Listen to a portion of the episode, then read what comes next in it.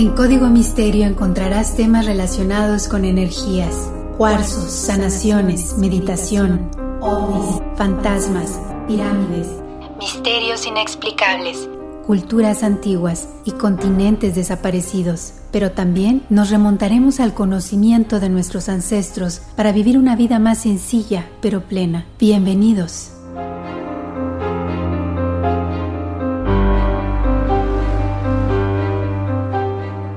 ¿Qué tal? ¿Cómo están? Bienvenidos a un episodio más de Código Misterio. Les saluda Horacio Antiveros. Ya es otra semana con otro tema de investigación. Bienvenidos todos. El día de hoy tenemos un tema muy interesante que se relaciona con varios temas que ya hemos tocado anteriormente. Como siempre, los invito a que busquen en todas las plataformas de audio, precisamente Código Misterio. Ahí pueden descargar todos los podcasts que tenemos, que ya son bastantitos, ¿eh? Ahorita les voy a decir más o menos cuáles son los temas. Este episodio es el número 52. Básicamente con esto estamos celebrando el primer año de Código Misterio.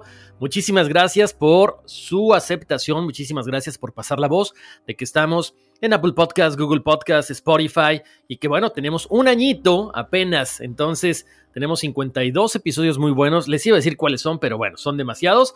Los invito a que revisen las páginas de Código Misterio en Facebook y en Instagram. Ahí tenemos desde videos de avistamientos, información útil, también uno que otro meme, cosas que van complementando la información que vamos dando en el podcast. Así que gracias una vez más. Cuando iniciamos precisamente esta aventura hace ya un poquito más de un año con el episodio de Donald Trump y la máquina del tiempo Tesla. La empezamos con mucho cariño, con muchísimo respeto sobre todo, porque la, investigación que se hace es a profundidad. Y lo importante es que a ustedes les guste, como siempre, si ustedes quieren hacerme alguna recomendación, lo pueden hacer a través de el correo electrónico contacto arroba código misterio. Pueden seguirnos en las redes sociales, pueden descargar el podcast en cualquier plataforma de audio. Y por supuesto, si tienen alguna duda, alguna inquietud, háganmela llegar a través del correo electrónico y con mucho gusto se la responderemos lo más pronto posible. También los quiero invitar, como siempre, a que vayan a revisar la plataforma de contenido de bienestar integral de todosporelnes.com o también el canal de YouTube All for Ness. Suscríbanse, Pónganse atentos a las notificaciones para que vayan viendo toda la información que vamos creando semana tras semana. Oigan, tiene que ver con algunos de los temas que ya habíamos hablado, especialmente con el verdadero significado de la esvástica. Si no lo han escuchado, vayan.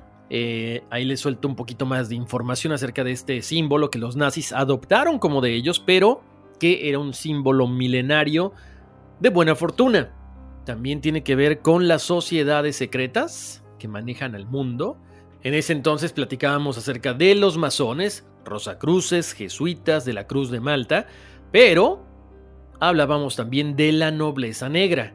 Y el día de hoy surgió a colación también algunas cosas que platicábamos en ese tema, también del misterio de la Antártida. Entonces, como les digo, siempre los temas van unidos por esos hilos transparentes, invisibles, que parece que nos están jugando una, una buena o una mala jugada de repente, ¿no? Bueno, les voy a comentar, vamos a platicar específicamente de la sociedad secreta de Brill.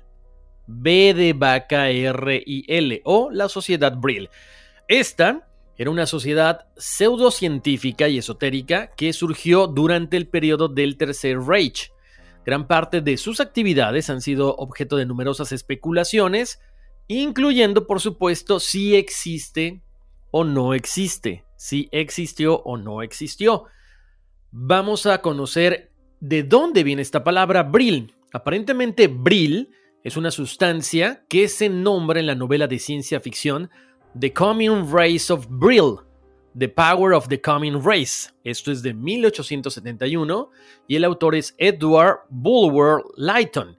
En este caso, varios lectores teosofistas creían que era un relato verídico sobre la existencia de una raza superior que habitaba en las profundidades de la Tierra y que utilizaba esta energía llamada Brill.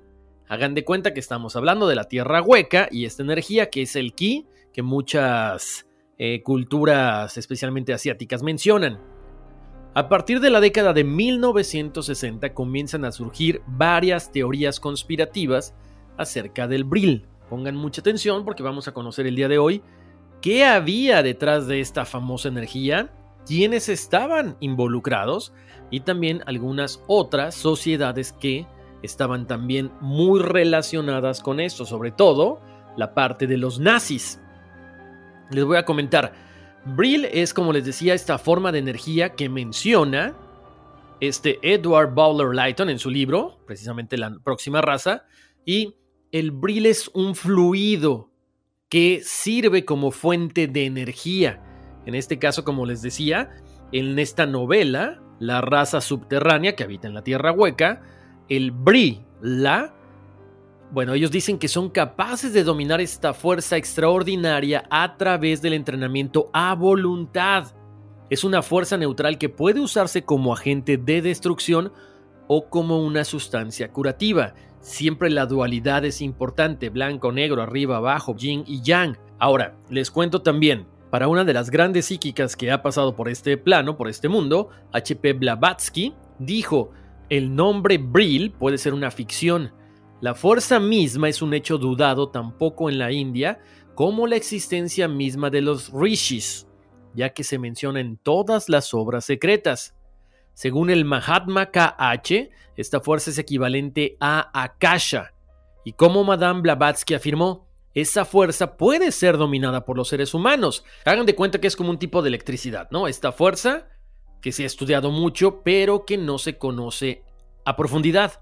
Los sistemas nervioso, físico y mental del hombre, actuando juntos, son capaces de producir este tipo de fuerza, como les digo, tipo electricidad, pero de manera más fina, más sutil y en un grado tan grande como la batería o dinamo más poderoso, que en este caso pudiera servir para matar, para mover cosas, para cambiar cualquier objeto y las condiciones de este. Como les decía ahorita, en diferentes culturas, el famoso Brill mayormente se le conoce como chispa divina, espíritu, spark chi, ki, energía vital o como ustedes lo quieran llamar. Todas las cosas, importante mencionarlo, es que tienen esta energía, este brill en su interior. Digamos que es lo que mantiene a este mundo unido, es lo que da la vida, es lo que crea la conciencia. Se dice que existen dos tipos de energía brill. La brill vital, que es la energía interna que tiene cada ser o cada cosa, y Brill universal, que es la energía más elaborada que sostiene todo. Hagan de cuenta, estamos hablando de los planos, los mundos y los submundos. De hecho, para la gente que le gusta el Reiki, es básicamente la misma idea, es cómo a través de esta energía se puede convertir en algo positivo sobre todo cuando el Reiki se está aplicando para mejorar la salud de la gente. También el uso del Brill proporciona algunas facultades ilimitadas, como curar, como dar vida o prolongarla a sí mismo para llegar a absorber, destruir o dañar. O sea, la gente que maneja esto tiene la capacidad de hacer el bien o el mal. También se dice que el Brill se mide por las pulsaciones y su nivel de energía de una forma didáctica digamos que hay pulsaciones dinámicas, que es cuando la energía que está contenida dentro del campo energético se puede expandir a uno o más metros de la persona o del objeto. Y están las pulsaciones estables, que es cuando la energía contenida solo pulsa dentro del campo etérico sin salir de ella. Cuando las personas tienen estas pulsaciones dinámicas, que son las que se proyectan a 2 o 3 metros, sin importar su nivel energético, adquieren lo que conocemos como percepción extrasensorial, porque pueden emanar su energía hacia afuera de su campo etérico. Hagan de cuenta que es como si fuera una especie de radar allá en el mundo físico, y de este modo, según como vayan sintiendo el aspecto, pueden llegar a ver otros seres de diferentes dimensiones. La armonía que tiene el universo puede ser captada mediante el Brill. En el origen, el hombre realmente vivía de ella, permaneciendo unido a la creación, muy ajeno a lo que vivimos actualmente, que es el mundo físico, el mundo de la enfermedad y el mundo banal. Se comenta que los ritmos cíclicos de la existencia hicieron que todos los hombres en este plano nos fuéramos alejando de esta conciencia, cayendo en la oscuridad que estamos viviendo el día de hoy, pero que poco a poco va saliendo a través de la espiritualidad, del yoga, de todas estas prácticas eh, esotéricas también. Entonces, importante porque se está recuperando. También algunos estudiosos de toda la cuestión metafísica dicen que cuando se usa el bril, se puede llegar a conectar con la luz del universo. Vamos a definir como tal qué es exactamente el bril. Bueno, se dice que es la energía o la fuerza vital que llena el universo. De hecho, la ciencia ha estado estudiando durante muchísimo tiempo todo esto. Ellos comentan que esta energía Brill sería alrededor del 5% en el universo, mientras que el 95% restante estaríamos hablando de alguna forma de energía que la ciencia estaría haciendo referencia con diferentes nombres como dark matter, dark energy. Entonces, esta sustancia que les estoy hablando, que es el Brill, puede ser aprovechada por todos nosotros. Como a través de la meditación, a través de la visualización, del remote viewing o visión remota, a través del canto y cualquier actividad que nos llene plenamente. De hecho, se comenta que esta fuerza es la que compartimos con los dioses. Ahora vamos a hablar de cómo este Brill no solamente es una cuestión o un concepto medio etérico. Durante el siglo XX, muchas personas trataron de descubrir cómo aprovechar este poder para el beneficio de la humanidad. Y aquí hay dos personas importantes. Victor Schwarberger, que era ingeniero de Austria, aprovechó y aprendió a usar el Brill y crear máquinas de energía libre contra la gravedad. Otro personaje importantísimo es Nikola Tesla. Dicen que trabajó en los medios para aprovechar esta energía de Brill, que es una fuente de energía infinita para cubrir todas las necesidades. Ha habido periodos de mucha oscuridad, como la Primera Guerra Mundial. Se dice que varias personas importantes dentro de la sociedad llevaron a cabo asesinatos políticos, evocación de espíritus y siniestros sacrificios de humanos. ¿Todo para qué? Para que la sociedad Brill tuviera un gran auge a finales de la Primera Guerra Mundial. En Baviera, donde hijos ilegítimos y huérfanos se refugiaron procedentes de sitios que estaban devastados por la guerra. Ahora, ¿por qué escogieron a estos niños, a estos hijos ilegítimos? Porque eran niños que no tenían familia, por lo tanto la desaparición pues era inadvertida, nadie se preocupaba y nadie preguntaba por ellos. ¿Por qué eran niños los que tenían que reclutar o que buscar? Bueno, porque según la creencia, el bril que proviene de un niño es más concentrado y poderoso que cualquier otra fuente que exista. Ellos comentan que los niños eran vistos como portales hacia el mundo astral y también al mundo material en una forma de que los adultos no podían ser, por lo tanto, los ideales para víctimas de sacrificios. No sé si recuerdan que hace algunos meses, cuando fue eh, básicamente como que el despunte de la pandemia, se hablaba mucho de que en Central Park, abajo, habían encontrado unos pasadizos secretos y ahí había niños secuestrados. No sé, lo pongo a consideración, bueno, suponiendo que viene toda esta cuestión de los masones, todas estas cuestiones de sociedades secretas y sobre todo que es un rumor que estuvo muy fuerte durante los últimos dos años aproximadamente. Ahora, increíble todo eso que les estoy comentando porque precisamente, bueno, los nazis se apoderan, digamos que del concepto de esta secta y siguieron sus prácticas de actos aberrantes bajo tierra. Acuérdense, en la parte del secreto de la Antártida les había platicado acerca de la sociedad Tule. Y precisamente este, esta sociedad es la que retoma los conceptos del Brill. O sea, es como una. Es una cuestión que se manejaron muy a la par, ¿no? ¿Qué era la sociedad Tule? Bueno, era un grupo de estudio de antigüedad germánica, era un grupo ocultista, muy popular en Múnich, nombrado en honor al mítico país del norte de la leyenda griega. Tule encontró su verdadero propósito a través de la unión de las sociedades, chequen, en 1919, de la sociedad secreta de Brill y DHBSS, que también creía en la adoración del Sol Negro. Pero fueron los conocimientos psíquicos de María Orsic de Brill y Tule que los convence de que la raza aria no se originó en la Tierra, sino en Aldebarán, en Alpha Centauri, aproximadamente a 64 años luz de distancia. También la sociedad de Brill convenció a la DHBSS que su diosa de la montaña Isis era la reina de Aldebarán. El enfoque, como lo habíamos platicado, es que la sociedad Tule decía que ellos sabían el origen de la raza aria. Para ellos, Tule era una tierra ubicada por los geógrafos greco-romanos en el norte más lejano. También es mencionada por el poeta romano Virgilio en su poema de La Eneida. Esto se supone que es el segmento más al norte de Tule, lo que estaríamos conociendo actualmente como Escandinavia. Incluso hasta los mismos místicos nazis decían que la capital de Hiperbórea se encontraba muy cerca de Groenlandia o de Islandia. Todas estas ideas venían derivadas de la previa especulación de Ignatius Donnelly de que una masa de tierra perdida había existido alguna vez en el Atlántico y que era el hogar de la raza aria.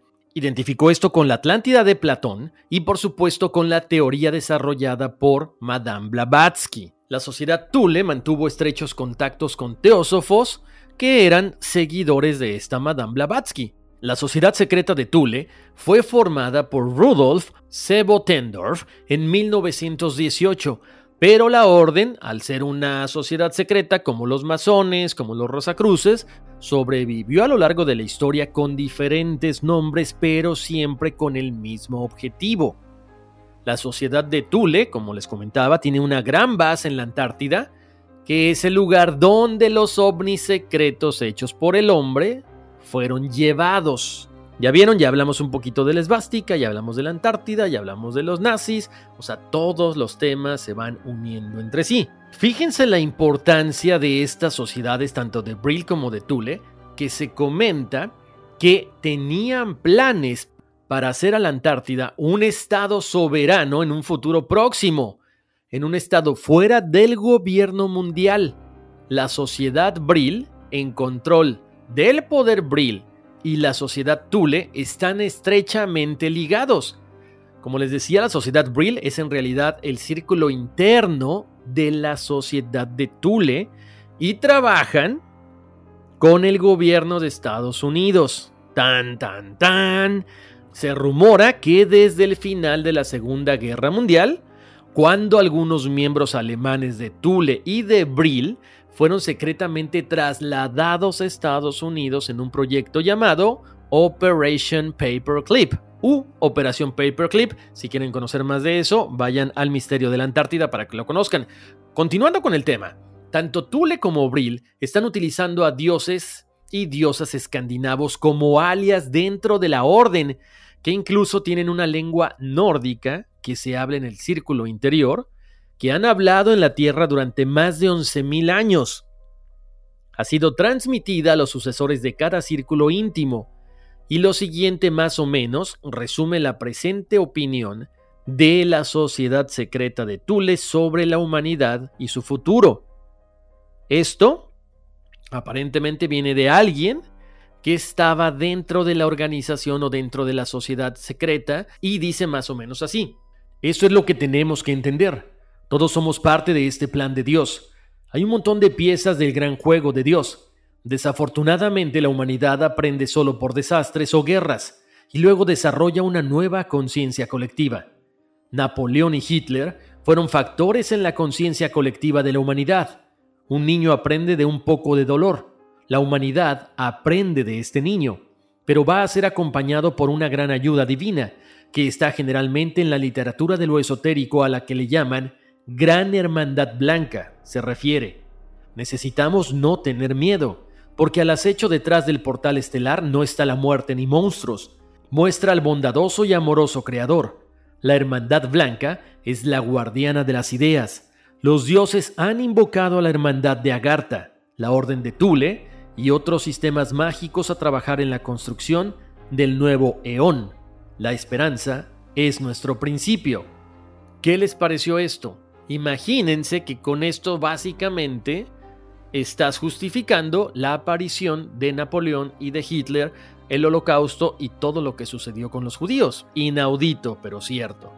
Ahora, como les decía hace rato, la sociedad Brill fue fundada precisamente por la Sociedad Alemana de Metafísica, pues para explorar todo esto que era el origen de la raza aria, para buscar contacto con los maestros ocultos y por supuesto practicar la meditación y otras técnicas destinadas a fortalecer el dominio individual de la propia divina fuerza Brill.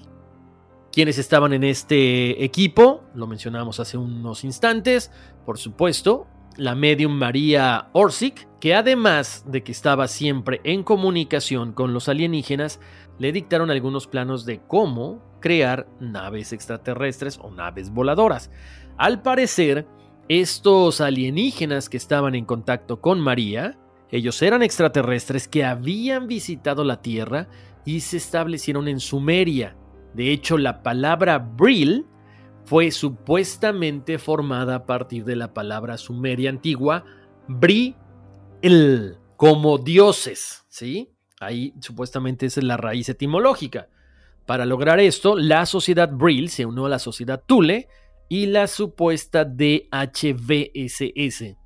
que eran los señores de la Piedra Negra. ¿Para qué? Bueno, para financiar este proyecto ambicioso que involucraba una máquina de vuelo interdimensional basada en las revelaciones que les decía ahorita, estas revelaciones psíquicas que le hacían llegar a María, María Orsic, y que eran los alienígenas de Aldebarán los que la contactaban. Hagan de cuenta que estamos hablando como si fueran los Anunnaki. La palabra Sumer o Sumeria se deriva de Sumi Aldebarán, que es el sistema estelar de donde originalmente provienen los Anunnaki que es aproximadamente a 64-68 años luz de la Tierra. Y Nibiru, ese planeta que aparentemente está muy próximo a llegar a la Tierra, es una estación que utilizan en sus viajes intergalácticos. Los miembros de la sociedad Brill se dice que han incluido a Adolfo Hitler, Alfred Rosenberg, Heinrich Himmler, Hermann Göring y el médico personal de Hitler, el doctor Theodor Morell.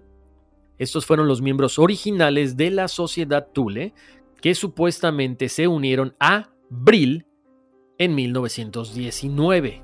Con Hitler en el poder, en 1933, tanto la sociedad Thule como la Brill supuestamente recibieron respaldo oficial del Estado para los programas de desarrollo continuo de discos dirigidos tanto a los vuelos espaciales como posiblemente una maquinaria de guerra. Aquí Estamos hablando de que no hay evidencia de que un prototipo funcional se hiciera alguna vez, pero sí se afirmó de la capacidad de viajar en algún modo interdimensional con este tipo de máquinas voladoras de otros mundos o estos discos de vuelo. Aquí vamos a hacer una breve pausa, nos vamos a regresar precisamente para rapidísimo contarles un poquito acerca de el autor del libro The Coming Race, la futura raza, Edward Bowler Lighton. ¿Por qué este hombre es tan importante? Bueno, porque él escribe exactamente esta novela, este libro, donde describe a una raza de hombres físicamente más avanzados que nosotros, que habían adquirido poderes sobre sí mismos y sobre cosas, o sea, básicamente semidioses, que estaban en la clandestinidad viviendo en dónde? En el centro de la Tierra. Ahora, ¿por qué este personaje escribía de estas cosas? porque él pertenecía a la Orden Hermética del Amanecer Dorado, que era una sociedad secreta esotérica que se había ramificado de la Orden de los Rosacruces. O sea, él era un alto miembro de rango del Amanecer Dorado, por lo tanto conocía perfectamente el mundo esotérico. Esto del libro que él escribe no es nada nuevo, lo hemos visto últimamente, muchas cosas se hablan desde la aparición del Código de Da Vinci, de Dan Brown y todos los libros que siguieron a continuación. Entonces, mucha gente escribe este conocimiento esotérico. ¿Por qué? Porque las sociedades secretas dicen que no es para todos. Por lo tanto, cuando los autores ponen todo esto en las manos de las personas, dicen, ah, es que simple y sencillamente pura ciencia ficción. es una forma interesante de dar a conocer lo que está pasando, pero sin decir que es verdad. Bueno, ahora vamos a ahondar un poquito en toda la información que recibió precisamente esta María Orsic. Ella se reúne en 1919 con algunas personas muy cercanas y sobre todo de los altos mandos de la sociedad de Stule, Brill y la DHBSS, los señores de la Piedra Negra, en un refugio forestal en Alemania. Cuando ellos estuvieron ahí, ella recibe una transmisión como medium con una escritura secreta templaria, algo que era completamente desconocido para ella y que venía ahí, precisamente los datos técnicos de la construcción de una máquina voladora. Según los documentos Brill, estos mensajes telepáticos vinieron del sistema solar Aldebarán, que está, como les decía, más o menos aproximadamente a 64 años luz de distancia en la constelación de Tauro. María Orsic había recibido a lo largo de varios años estos mensajes y hay un autor que se llama Jan Van Helsing que recopiló todo esto para tratar de entender qué es lo que estaba recibiendo la medium. Él comenta que esto no es ciencia ficción, sino que algo está pasando en el núcleo interno de la sociedad Stule y Brill. Ahora, ¿qué hay precisamente en Aldebarán? Se dice que el sistema solar de este lugar tiene un sol en torno al cual giran dos planetas habitados que forman el imperio sumerano. ¿Les suena así como que conocido? Sumerano, Sumeria, efectivamente. La población del sistema de Aldebarán se divide en la raza superior del pueblo de Dios de la Luz, o Arios, y varias otras razas humanas que se habían desarrollado por mutación negativa del pueblo de Dios debido a cambios climáticos en los planetas. Las razas mutantes de color al parecer están en una etapa inferior de desarrollo espiritual. Cuanto más las razas están mezcladas, es menor el desarrollo espiritual en el que estas personas se hundían, lo que llevó a la situación que cuando el Sol de Aldebarán comenzó a expandirse ya no pudieron mantener la tecnología de viajes espaciales de los antepasados y no podían salir de los planetas por sus propios medios. No sé, esto me suena muy al planeta Tierra, que no podemos salir a otros planetas, a otras galaxias. Continuando con esta información, las razas inferiores que dependen totalmente de la raza superior tuvieron que ser evacuadas y fueron llevadas a otros planetas habitables. A pesar de su diferencia, todas las razas se respetaban unas a otras y no peleaban ni interferían entre sí, ni los llamados pueblo de Dios de la Luz, ni las razas que estaban debajo de ellos o los pueblos de Dios. Hace unos 500 millones de años, las personas del Dios de Luz comenzaron a colonizar otros planetas muy similares al nuestro, a la Tierra. Después de la expansión del Sol Aldebarán y el resultante calor, había hecho inhabitables los planetas originales y todo lo que estaba muy cercano a ellos. Por lo tanto, se dice que en nuestro sistema, ellos primero colonizaron el planeta Maloma, que también se le conoce como Maldek, Marduk o, como lo conocen los rusos, Phaeton, que existía en la zona del cinturón de asteroides de hoy, en ese entonces entre Marte y Júpiter. Otro de los planetas que habitaron era Marte. Por eso la prueba de una raza muy desarrollada en Marte es la conocida cara que está en este planeta y la pirámide que ha sido fotografiada en muchísimas ocasiones desde 1976 por la sonda Viking. Se supone que la raza superior de este lugar de Aldebarán también había venido a la Tierra para hacer una primera visita. La gente Brill pensó que más tarde, cuando la Tierra ya se estaba volviendo habitable, la raza de los aldebaranos aterrizó en Mesopotamia y formó la casta maestra de los sumerios, que fueron descritos como gente de Dios, gente alta y de tez blanca. Los telépatas de Brill también encontraron que la lengua sumeria era muy parecida a la lengua alemana, eran casi idénticos. Regresando al punto de los planos que recibía María Orsic, para el verano de 1922, la primera máquina voladora con forma de platillo fue construida y estaba impulsada a base de implosión. Por lo tanto, la máquina volaba perfectamente. Esta nave tenía un disco de 8 metros de diámetro, con un segundo disco de diámetro de 6 metros y medio por encima y un tercer disco de 7 metros de diámetro por debajo. En la parte inferior el cuerpo central era en forma de cono y había un péndulo llegando hasta abajo y servía para estabilizar la nave. En estado activado el disco superior e inferior giraban en direcciones opuestas para construir un campo de rotación electromagnética. Aparentemente se realizaron experimentos por dos años y después fue desmantelado. Para finales de 1937 ya estaba lista otra nave, el RFZ-2, con la unidad de Brill y una unidad de impulso dirigido por el campo magnético. Dicen que funcionó y que sería muy importante para 1941 durante la batalla de Inglaterra, cuando fue utilizado como nave de reconocimiento transatlántica, porque para estos vuelos los combatientes estándar alemanes tenían un alcance insuficiente. Debido al tamaño de la nave y que los controles de impulso experimentales solo podían hacer giros de 90, 45 y 22.5 grados, fue muy inadecuado para convertirlo en un avión de combate. Para 1943 se había previsto en Alemania construir los hangares del famoso Zeppelin, pero no era necesariamente el Zeppelin, era una nave nodriza en forma de cigarro. Este dispositivo Andrómeda tendría una longitud de 139 metros porque debía transportar varios de los ovnis o de las naves en forma de platillo en su cuerpo para vuelos de larga duración.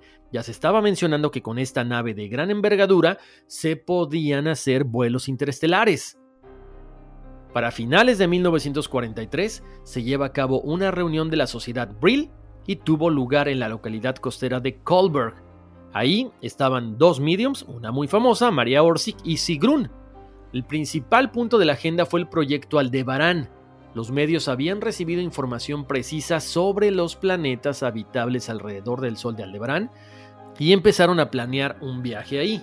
La reunión se llevó a cabo el 22 de enero de 1944 entre Hitler, Himmler, Kunkel de la Sociedad Brill y el Dr. Schumann, y discutieron este proyecto. Se planeó enviar a la nave Odin, que era una nave de gran capacidad, a través de un canal dimensional independiente a la velocidad de la luz hasta Aldebarán. Bajo la operación Paperclip, los científicos alemanes que habían trabajado en secreto fueron traídos a Estados Unidos en privado, ya lo habíamos comentado, entre ellos Victor Schorberger y Werner von Braun. Estos dos científicos habían estado trabajando en su momento para los alemanes y ahora tenían tecnología secreta que brindaban al gobierno de los Estados Unidos. Ahora, en 1938 hubo una expedición alemana a la Antártida con el portaaviones Suabia. Ahí habían encontrado 600.000 kilómetros de un área libre de hielo con lagos y montañas que fueron declaradas territorio alemán, o como les decía ahorita, bautizadas como la Nueva Suabia. Flotas enteras de submarinos de la serie 21 fueron más tarde dirigidos hacia este lugar. Hoy en día alrededor de 100 submarinos alemanes siguen desaparecidos, algunos equipados con el Snorkel Walter, que era un dispositivo que les permitía permanecer sumergidos durante varias semanas, y se puede suponer que huyeron a Nueva Sabia con los discos voladores desmantelados con los que ya habían hecho experimentos o quizá con los planes de construcción de ellos. Una vez más, hay que suponer que, bueno, todos estos platillos voladores habían sido exitosos, habían sido puestos en vuelo y habían sido un éxito todas estas misiones, ¿no?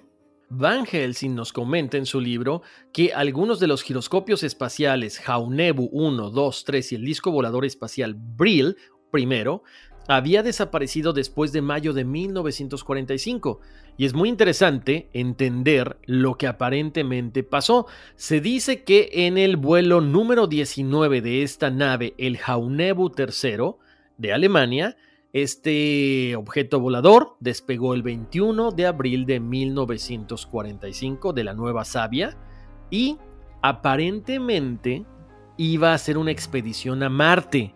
O sea, esta nave desapareció, Nunca más se supo si llegó a Marte, si se perdió en la Antártida o qué fue lo que sucedió. Ahora, importante lo que les voy a comentar a continuación.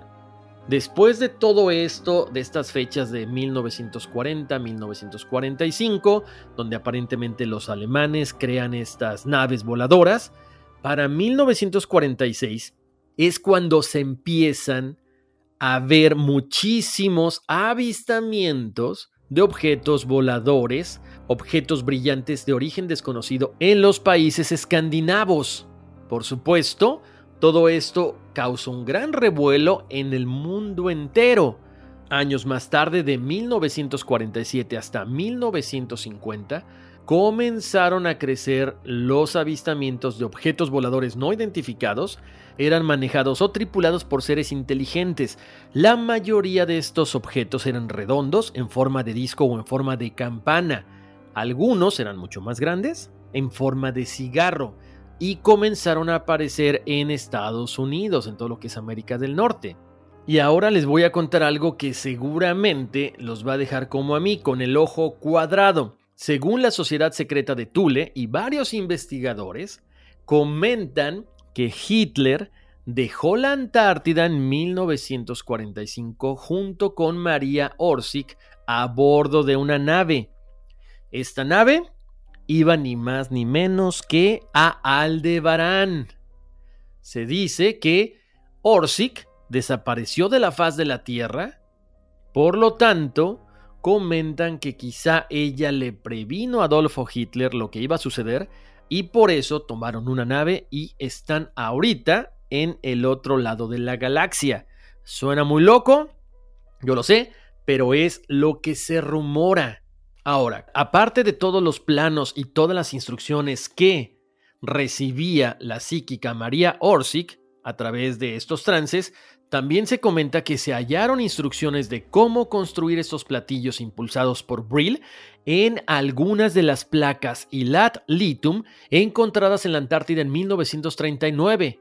Y por supuesto, si estamos hablando de estas placas y las canalizaciones de María Orsic, por eso ellos tenían tanta información y tanta tecnología adelantada a la época.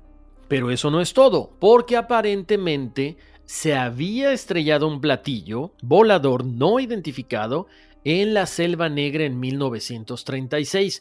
Por lo tanto, los alemanes lo habían recuperado y esta tecnología había sido muy importante en el desarrollo de todas las naves que ellos construyeron. Oigan, antes de continuar con el tema de la sociedad secreta de Brill aquí en Código Misterio, vamos a ir a una pausa y regresamos con más.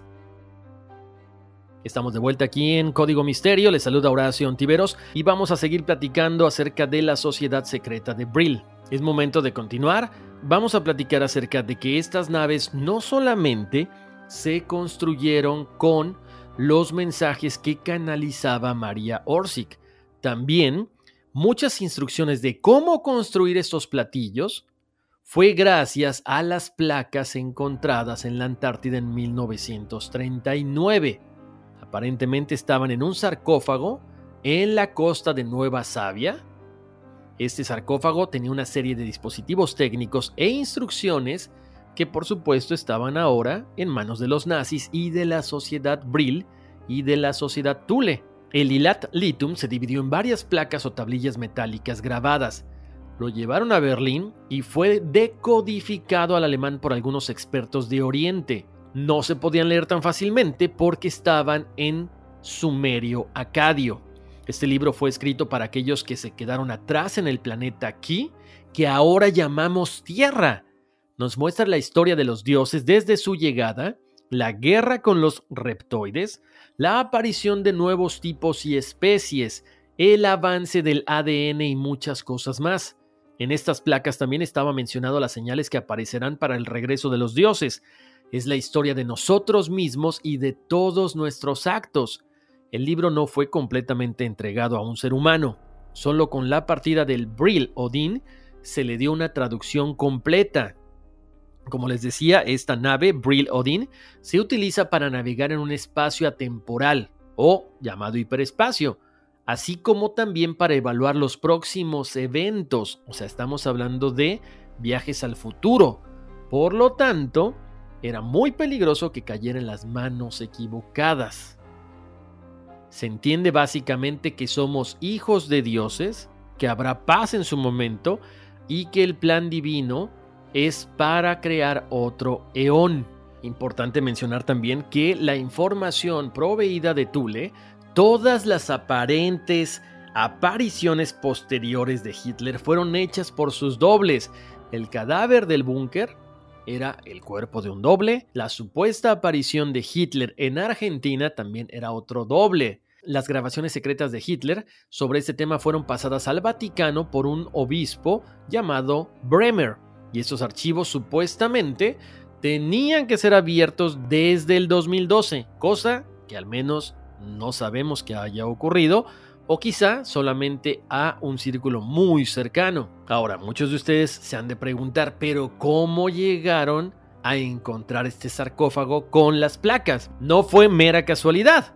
El capitán Richard, cuando hizo esta expedición, siguió las instrucciones de la sociedad Brill y canalizó la información, sobre todo a partir de la medium de la sociedad Brill llamada Sigrun, que estaba muy muy cercana a María Orsic. Dentro de la información que se maneja que estaba en este sarcófago, también se menciona que hablan de bases en la Luna que fueron establecidas hace muchísimo tiempo, que el Área 51, por cierto, no es lo que nosotros conocemos como tal, sino que es una montaña en Utah y que además cuando una nave es llevada al espacio, parte desde Utah a la Antártida y luego sale de la atmósfera a partir de ahí.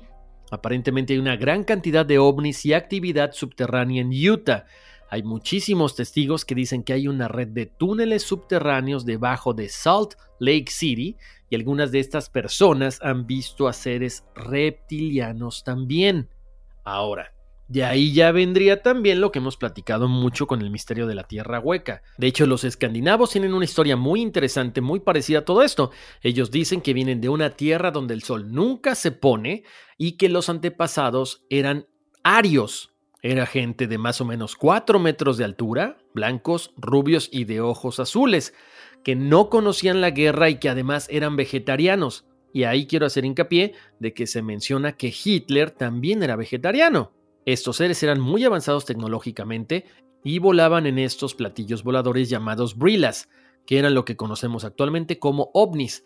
Estos discos, estas naves eran capaces de levitar, de volar a velocidades extremas. También se menciona que ellos tomaban energía del campo magnético de la Tierra y cuando Hiperbórea comenzó a hundirse, se dice que los hiperbóreos excavaron enormes túneles gigantescos con máquinas en la corteza terrestre y se establecieron en este reino subterráneo llamado Agartha y su capital Shambhala, que también pueden ir a escuchar el episodio del Shambhala, Ahora, los persas llaman a esta tierra ariana porque era la tierra de origen de los arios. Otra de las cosas que llama la atención es que aparentemente Hitler se había propuesto buscar las entradas secretas al mundo subterráneo de Agartha y había estado en contacto con los descendientes de los arios del pueblo de Dios de Aldebarán y de Hiperbórea. En los mitos y tradiciones del mundo subterráneo a menudo se dice que la superficie del mundo todavía va a sufrir una terrible guerra mundial y que además sería terminada por terremotos y otros desastres naturales. Habría cambios en los polos y de ahí dos terceras partes de la humanidad desaparecerían. Por lo tanto, después de esta última guerra o tercera guerra mundial, las varias razas de la Tierra interna se reunirían con los sobrevivientes en la superficie y comenzaría la era dorada Hitler en su mente quería construir un tipo de agartha, un tipo de mundo diferente con la raza superior aria y Alemania tendría que ser el lugar que sería llamado casa. Por eso era su obsesión con todo esto. Durante la existencia del Tercer Reich, dos grandes expediciones fueron enviadas por la SS a los Himalayas para encontrar estas entradas. Otras expediciones han buscado en los Andes, en las montañas de Mato Grosso en el norte y en las montañas de Santa Catarina en el sur de Brasil, también en Europa, en partes de Checoslovaquia y en partes de Inglaterra. Algunos autores afirman que la sociedad secreta Thule y Brill creían que con total independencia del sistema de túneles y ciudades subterráneas, la Tierra era hueca, con dos grandes aperturas en los polos, como lo hemos platicado en otros episodios, por lo tanto ellos decían, la ley natural es, como es arriba, es abajo, lo bueno y lo malo, el yin y el yang. Ellos deducían que la Tierra había sido construida según estos mismos principios. Si hay una vida afuera, hay una vida adentro. Por lo tanto, pues la Tierra tenía que ser hueca, ¿no?